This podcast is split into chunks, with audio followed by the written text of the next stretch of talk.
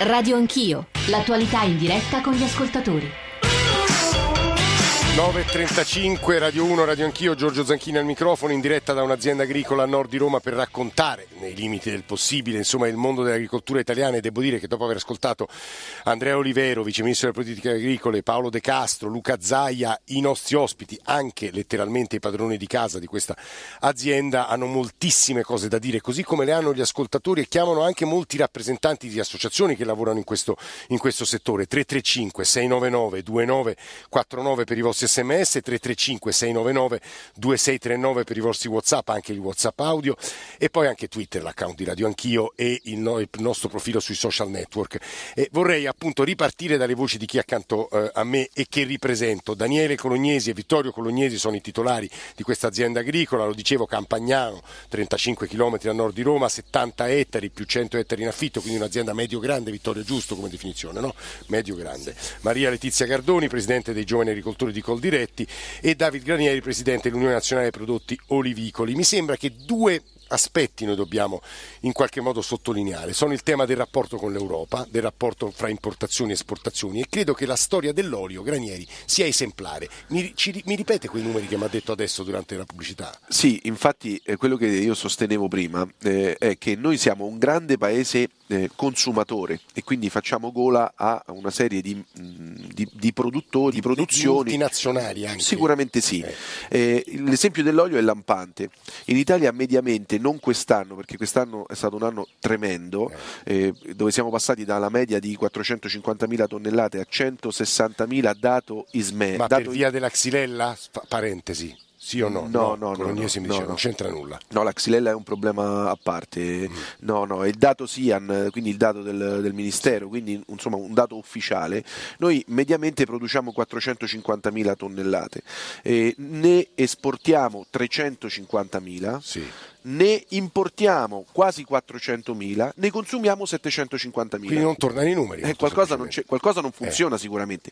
È chiaro che oltre questo che i, i produttori... Guardi, il, il, dato più importante è che i produttori italiani hanno difficoltà di collocamento del prodotto. Significa che noi in realtà consumiamo più o meno la metà eh, più o meno il doppio eh, quanto di quanto produciamo e in più c'è la quota di esportazione e poi il problema è che l'olio rimane nei silos dei produttori, quindi c'è una reggimentazione del Scusi, sistema oleario se che capisco non funziona. qualcosa. Noi importiamo olio straniero e lo rivendiamo come italiano? Beh, ehm, in, diciamo le, le, ultime frodi hanno dimostrato che c'era dell'olio più o meno eh, diciamo, se si può chiamare olio, ma in realtà era veramente molto borderline, era molto aggiustato, come si dice in gergo, ma in realtà eh, le frodi sull'olio, l'olio è, è, il principe delle frodi, lo sanno tutti, nel settore agroalimentare chiaramente se si pensa a una frode si pensa a, all'olio. Nel, negli ultimi dieci anni sono stati fatti sequestri eclatanti, è chiaro che è un settore che eh, non cura soltanto la produzione ma anche altri eh, oneri, quelli ambientali, fasce pedemontane, perché comunque comunque eh, il, l'olivicoltura non è soltanto eh, produzione ma anche presidio. Rispetto a questo alcune leggi, eh, adesso eh, diciamo il Ministero con il decreto legge agricoltura, sì. Eh, con la, l'aver varato il piano olivicolo nazionale che eh, insomma, deve essere concertato con le regioni, met- ha la voglia di ricominciare a produrre, perché in Italia non si produce, questo è il problema vero. In Italia non si produce, però pur non producendo non si vende quello che si produce, quindi c'è un problema molto serio. Daniele Colognesi, eh, e di nuovo sembro stupido, ma credo che il punto vada eh, sottolineato perché è uno di quelli, mi pare, quale, sul quale battono di più gli ascoltatori. Allora, l'Italia, diceva De Castro, a noi fa comodo stare in un mercato più ampio, quello europeo, perché siamo un grande paese esportatore. Lei mi diceva, spieghiamo questo agli ascoltatori, noi esportiamo eccellenze, ma sui prodotti diciamo più generalisti, latte in primis, la concorrenza dei paesi che producono a un prezzo molto più basso eh, del nostro è esiziale, è micidiale, giusto? Colognese, questo è il punto. Giusto. Cioè, quindi noi italiani, noi conviene, eh, siamo fortissimi nei settori alti, debolissimi nei settori bassi? Sì, soprattutto nei prodotti diciamo, che, dove non c'è quel, quella lavorazione o quel margine aggiunto dove c'è quella nostra sapienza che appunto esportiamo e in quel settore noi non siamo assolutamente competitivi perché quando parliamo solo di nuda e cruda materia prima eh, con i nostri costi siamo fuori mercato, insomma se nessuno eh, dice da dove viene quella materia prima il consumatore è convinto di comprare un prodotto perché è stato imbottigliato in Italia quindi italiano e questa associazione invece non è vera insomma. E mi se parliamo cosa, latte, quelli sono settori e quindi stalle, aziende destinate al fallimento? Inesorabilmente, per forza, eh, perché non, eh, qualsiasi impresa se non fa reddito c'è rimissione, insomma, e la rimissione può durare un breve periodo, nel lungo andare eh, sei costretto a chiudere, se non addirittura ti fanno fallire. Mm. Quindi, eh, perché in Italia purtroppo la, la, legge prevede che l'obbligo di origine è solo per il latte alta qualità, e adesso è stata chiesta per tutta la filiera, quindi anche il latte quello più, diciamo, più, più povero che l'UHT, insomma, quello più a basso costo, proprio per per verificare per, per la trasparenza di questi flussi. Maria Letizia Gardoni, lei che produce? Io dove? produco ortofrutta nelle campagne marchigiane, sono della provincia di Ancona. Lo ricorda la Presidente dei Giovani Agricoltori col Diretti. Osimo, provincia di Ancona, che fa lei? E, um, produco ortofrutta per la macrobiotica, quindi cioè? per l'Associazione Nazionale Un Punto Macrobiotico, mi occupo di agricoltura naturale, lavoro per i ristoranti macrobiotici che hanno una filosofia eh, diciamo particolare per cui lei partono da una famiglia di agricoltori? No, i miei sono dipendenti pubblici, ho avviato la mia attività da zero a 19 anni. Che ha chiesto un mutuo? Ho chiesto un mutuo ipotecario eh, che ho iniziato a pagare a 19 anni, finirò quando ne avrò più o meno 45, eh. ma la cosa non mi spaventa perché comunque sto svolgendo l'attività che ho sempre desiderato. Chi, quanti, quanta campagna? Sono 10 ettari di terreno, eh, quindi attualmente produco ortofrutta e sto sviluppando un progetto di agricoltura sociale. Senti, che vuol dire agricoltura sociale? Agricoltura sociale mi piacerebbe aprire un centro di ipoterapia e riabilitazione equestre. È redditizia questa sua attività? È redditizia, ho ampi margini di crescita perché comunque iniziando da zero, non avendo alcun tipo di esperienza, insomma ho dovuto imparare diverse cose in questi pochi anni, molte ne ho ancora da imparare, ma è un, un mercato molto interessante. Lei è sola, dipendenti? A conduzione familiare ed ho un collaboratore stagionale. Se posso chiederle, quanto guadagnate voi? Eh, allora, attualmente tra i 50 e i 60 mila euro l'anno. il suo dipendente? I, sì, più o meno la, la, cifra, la, la, cifra, di Gianni. Vittorio, perché così scettico, quando, così perplesso quando parlava la, la povera Gardoni? Eh. Vittorio, no, è il titolare. No, Quanti anni ha lei, Vittorio? Tanto, io troppi, sono, sono del 41, vabbè, sono vabbè. 75. E lavora qui in questa azienda da quando era bambino, suppongo. Da sempre, eh. io, noi dal 39, la famiglia mia, dal 39 papà già consegnava il latte, nel 1939 alla latteria locale, eh. cioè, quindi siamo eh, non è scettico, ci stanno delle punte, ma in via generale, che, quei pochi che conosco io, eh, vengono lì, piantano eh, l'erbetta, piantano i semi, e aprono una partita IVA per, perché fa per prendere il premio dei giovani, per togliere, eh, per togliere, non è il caso suo perché giustamente dice già c'ha 10 ettari, ma chi c'ha un ettaro mette il ragazzo eh, per togliere quel, quel, PSR, poi che ci fa? Ci si fa la macchina, l'anno dopo nessuno più controlla, è finito, finita l'azienda, riconsegna una partita IVA e si sono fregati il PSR che doveva andare veramente chi c'ha le aziende, perché le, le, non so le imprese di pulizia quello che pianta due cose che, che, crea, che crea, lavoro, che, le, e le aziende storiche le aiutiamo chi, chi, non ha, non lo so io, e chi, chi, le aziende vere, sane, noi abbiamo lui, non gli hanno dato il PSR, ancora Daniele, stiamo aspettando la Regione sì. Lazio, ancora stiamo aspettando, io lo dica pure alla dottoressa Ricci che ci siamo avvelenati e va bene così. Aspe- ha detto che nessuno gli ha detto che il, il PSR, eh, chi ti ha detto da farlo, ma come c'è una legge, lo faccio. difficilissimi. Daniele, che è il PSR? È il piano di sviluppo rurale, ah. piano di sviluppo rurale che permette appunto ai giovani e non solo di poter accedere a certe direttive comunitarie comunitarie. Eh, solo che purtroppo spesso e volentieri Beh, diciamo buro... suo padre di nuovo per la chiarezza degli ascoltatori sì. descriveva un po' la patologia cioè quelli che lo fanno solo per lucrare ma in realtà eh, la, la, la, nostra giovane, grani, eh, la, nostra giovane, amica Gardoni c'è chi lo fa veramente perché sì eh, assolutamente eh. vabbè, Vittorio in questo momento diciamo che è un po' generalizzato ma in realtà ci sono tantissimi giovani onesti che, che accedono ai fondi comunitari del PSR proprio perché eh, stanno investendo e stanno avviando delle attività imprenditoriali agroalimentari di tutto rispetto eh, e che sono attività che stanno dando eh, delle risposte concrete, che stanno generando occupazione, che stanno generando economia, che si stanno riprendendo cura dei territori rurali. Che, che Questo delle... è un altro aspetto di grande interesse. C'è con noi eh, Roberto Moncalvo, che è presidente col diretti, lo sentiremo tra pochissimo. Dario da Erba, prima però, un altro ascoltatore. Dario. Sì, buongiorno.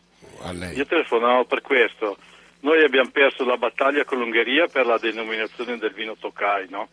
Io ho vissuto tanti sì. anni in Friuli e alcuni miei amici dicono che non è proprio così che l'Ungheria aveva ragione, però c'è una sentenza, vabbè. Ma ehm, io sento che ci sono decine di miliardi di, di, di, di sofisticazioni, di imbrogli sui nostri prodotti alimentari, no? ma è mai possibile, almeno la percezione di quello che sento, che l'Italia sia inefficiente, sia supina, non lo so, se noi non reagiamo di fronte a queste cose, ma che cosa, cosa aspettiamo? Guardi, che gli altri ci facciano? Dario, io stati... la sua domanda la giro direttamente a chi ne sa molto più di, di no, me, e cioè Roberto Moncalvo, Presidente Giovanni del Paolo, sì. II, Giovanni Paolo II, eh. quando è stato a, a, visitare il Parlamento, disse Demose da fa, svegliamoci, svegliamoci Italia, risorgiamo. Mm, eh, Moncalvo, buongiorno. buongiorno Presidente. Buongiorno, buongiorno. Allora, io ho due o tre domande. Sì, sì, prima una replica all'ascoltatore, poi siccome siamo nel cuore dell'Expo, che cosa offre il sistema agroalimentare italiano ad Expo e soprattutto quale può essere l'impatto economico di, di Expo sull'agricoltura italiana? Quindi allora. diciamo il, il, il, la duplice faccia. Bene, allora Vada, sull'ascoltatore purtroppo ho bisogno di ripetere la domanda perché ero in treno ed è eh, allora, l'ascoltatore in realtà ha ripreso un argomento che è stato molto presente nella trasmissione di stamane. Noi abbiamo grossi problemi, correggetemi i presenti qui, di contraffazione, di truffe, di importazioni di, mat- di eh, materie prime, di olio, di latte che poi vengono venduti come italiani e italiani non sono e non si capisce perché, diceva l'ascoltatore, siamo incapaci di vincere questa battaglia. Moncalvo, e questo è il primo punto. Poi ci sono le mie due domande. Prego, Moncalvo. Ma allora, intanto su, sulle importazioni. Allora, il tema vero è, eh, anche per renderlo molto semplice agli ascoltatori, il problema sì. vero che poi porta a una dinamica di prezzo, ad esempio, devastante come quella del latte, che è stata molto ben raccontata questa mattina, eh, è che quando poi il consumatore va al supermercato e si trova una mozzarella con scritto Made in Italy, ingredienti latte e caglio, in realtà non è così perché la legge consente che quella mozzarella marchiata Made in Italy possa essere fatta con latte non italiano oppure con cagliate provenienti dall'estero. Allora qui, in questa mancanza di norma, si genera il fatto che c'è ancora una parte significativa di agroindustria che cerca di comprare il latte semplicemente perché è un liquido bianco, quindi lo compra al prezzo più basso possibile dall'estero. Però Moncalvo è legale, giusto? È legale. è legale, questo è il problema vero, che ci sono le contraffazioni e sono un tema e sulle contraffazioni si agisce con i controlli e con le norme.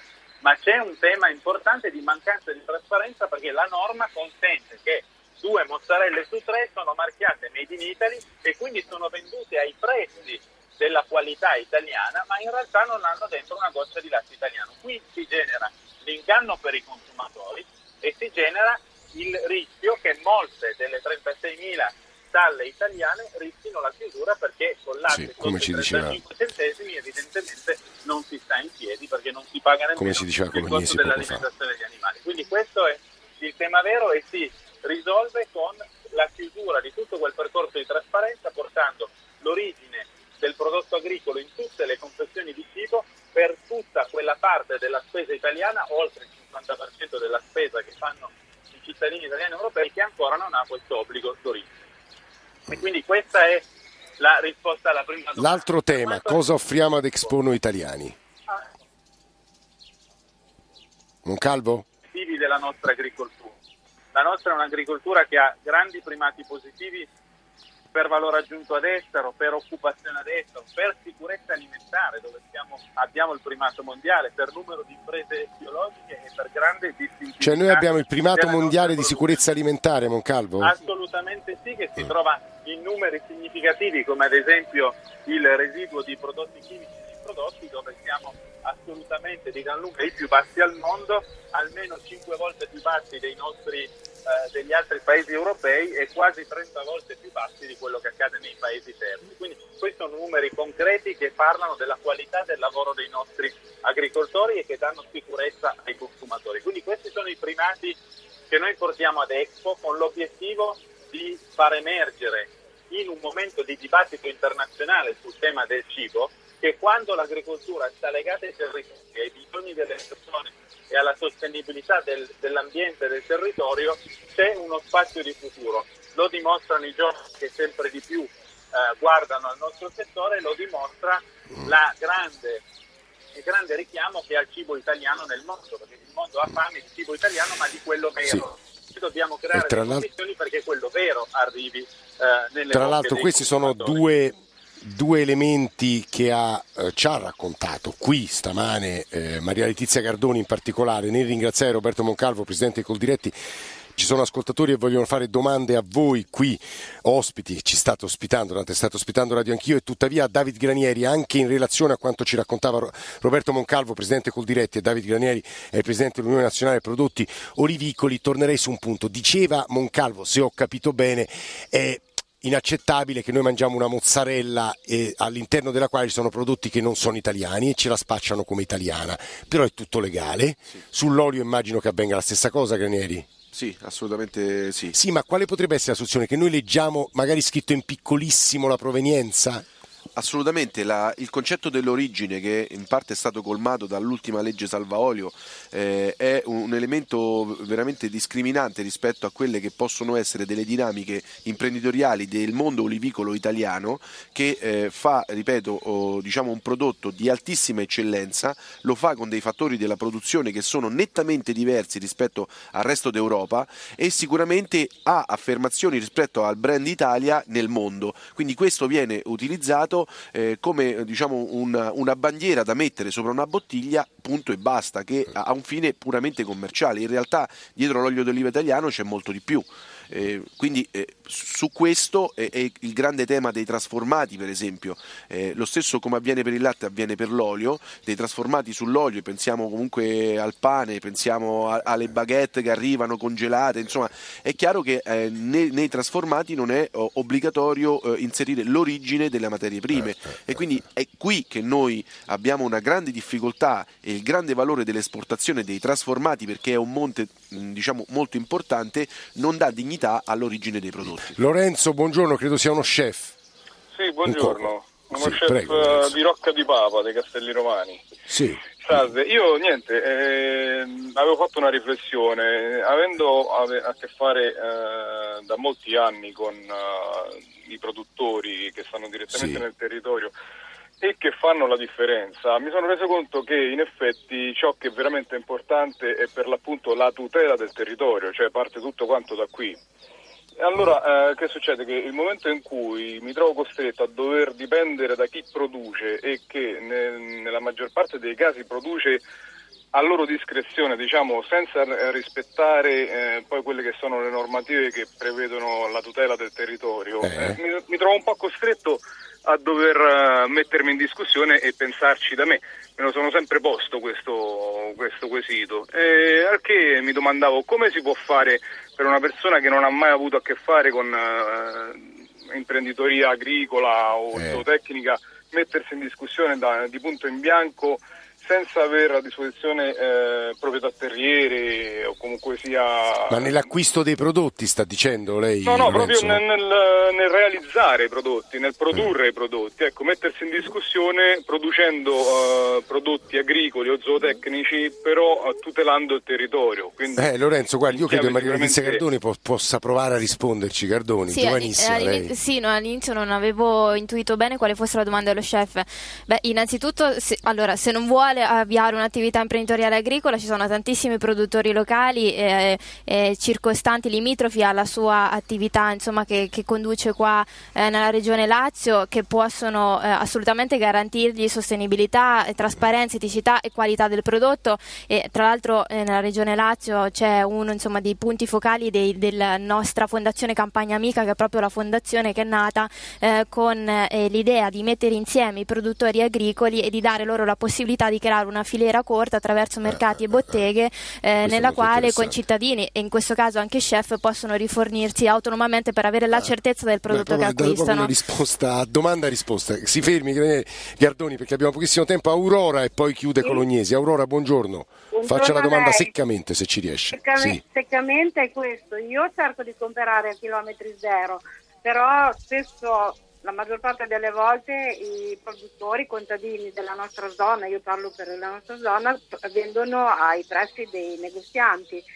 senza avere i passaggi ovviamente che dal negozio al negozio hanno. Ecco. Sì, come mai avviene questo, se posso, Daniele Colognesi? Perché avviene questo? Ma torniamo al discorso di prima, perché spesso e volentieri eh, se il negoziante o spesso comprano prodotti di livello inferiore e poi lo vendono a un prezzo, noi vendiamo un prodotto di livello ehm, superiore, lo vendiamo allo stesso prezzo, ovviamente perché è passato il messaggio che spesso e volentieri andando al produttore si risparmia in assoluto. Eh. Si può risparmiare, è vero, però è vero pure che se prendiamo un prodotto molto eh, maggiore come qualità, come freschezza, ci sono dei costi maggiori da sostenere. Ricordiamo, io vorrei dire a tutti mm, gli ascoltatori, che chiudere. praticamente, sì, per chiudere, che noi non stiamo solamente pagando quel prodotto, ma noi stiamo mettendo in giro dei soldi per l'economia e per il territorio nostro, locale, perché molto spesso pur comprando prodotti che vengono da fuori, questi soldi noi li mandiamo fuori, vengono drenati dall'Italia.